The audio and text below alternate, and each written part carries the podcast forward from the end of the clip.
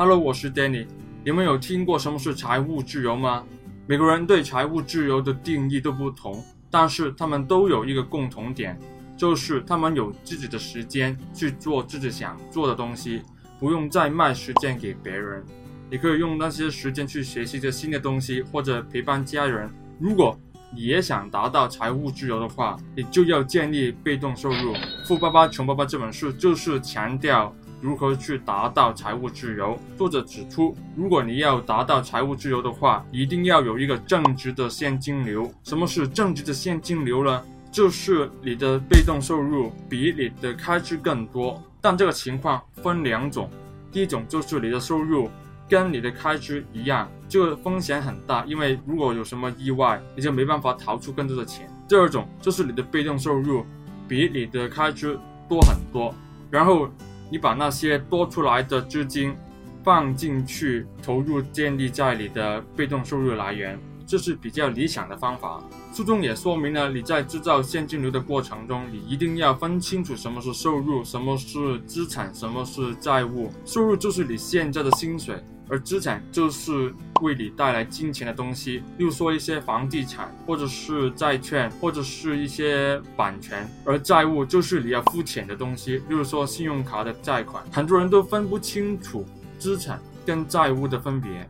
例如说，你有一个房地产，你有一个房子，它可以是债务，也可以是资产。如果那个房子你不是用来自己住的，你把它租给别人，然后你就会有租金，那就是你的资产。但是如果你买那个房子，你跟银行借了钱，还是自己住的，那个房子就是你的债务，因为你每个月要付钱给银行。所以要达成财务自由，你就要减小你的债务，增加你的资产，就叫一个正向的现金流。当你那些资产的收入，比你的债务更高的时候，你就可以达到基本的财务自由。也就是说，你没有工作的薪水也可以活下去。那个时候，你就可以选择你的工作了。听起来就是很简单，但是做起来很难很难很难。为什么呢？因为你需要钱。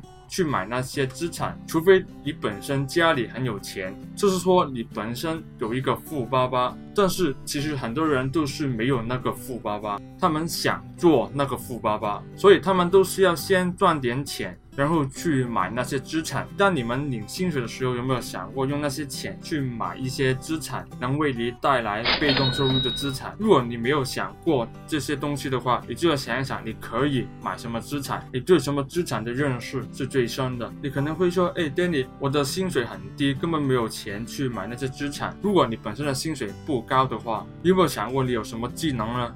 或者说你喜欢摄影的话，你懂得摄影的话，你就可以在网上去教别人去摄影、去拍照。如果你懂得拍片的话，你在网上就可以教别人去拍片。如果你喜欢健身或者任何的运动的话，你就可以在网上去教别人去做运动或者做健身。这些都是一些卖自己的知识的方法。这就是我之前所说的版权。我知道很多人都对这本书有不同的意见。如果你本身已经有被动收入的概念，你再建立你的被动收入的来源的话，这本书你就不需要再看了。如果你是没有那个概念，这本书会为你带来新的概念，因为作者说出了穷人跟富人的思维模式的分别。两者的思维模式有什么不同呢？穷人会选择去为钱而工作，他们不重视理财这个概念，他们相信只要努力工作，然后就升职加薪，他们就可以改善他们的生活。对于风险，他们认为不应该去冒险。有钱的话，他们应该把钱收起来。但是富人呢？他们会想办法去让钱为他们工作，让钱成为他们的员工。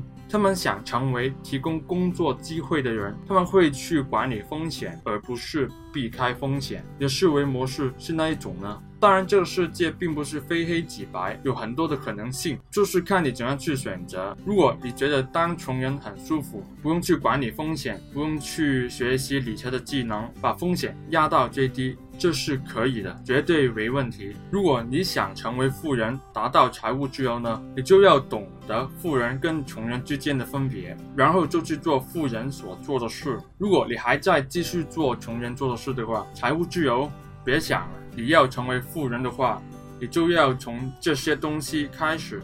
富人都懂得选择，现在很多人都好像不懂选择，又说，一群人到餐厅吃饭，坐下来之后十分钟也没办法选出一个送菜，为什么？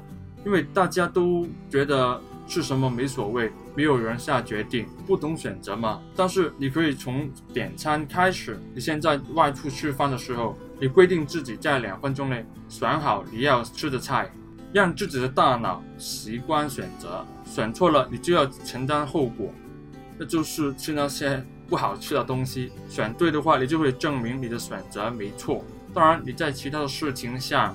如果你要做出对的选择的话，你可能需要一定的知识水平，那个时候你就要不断的学习。所以富人都会投资在他们的脑袋，去不断的学习，阅读不同的书本，为的就是可以做出对的选择。先学会一件事情，再学会另外一件事情，不断的累积。但是穷人就不断的去工作赚钱，把钱收起来，不是投资在自己的脑袋。要记得，那个工作职位为你带来收入，为你带来薪水，但是那个职位可以被人取代。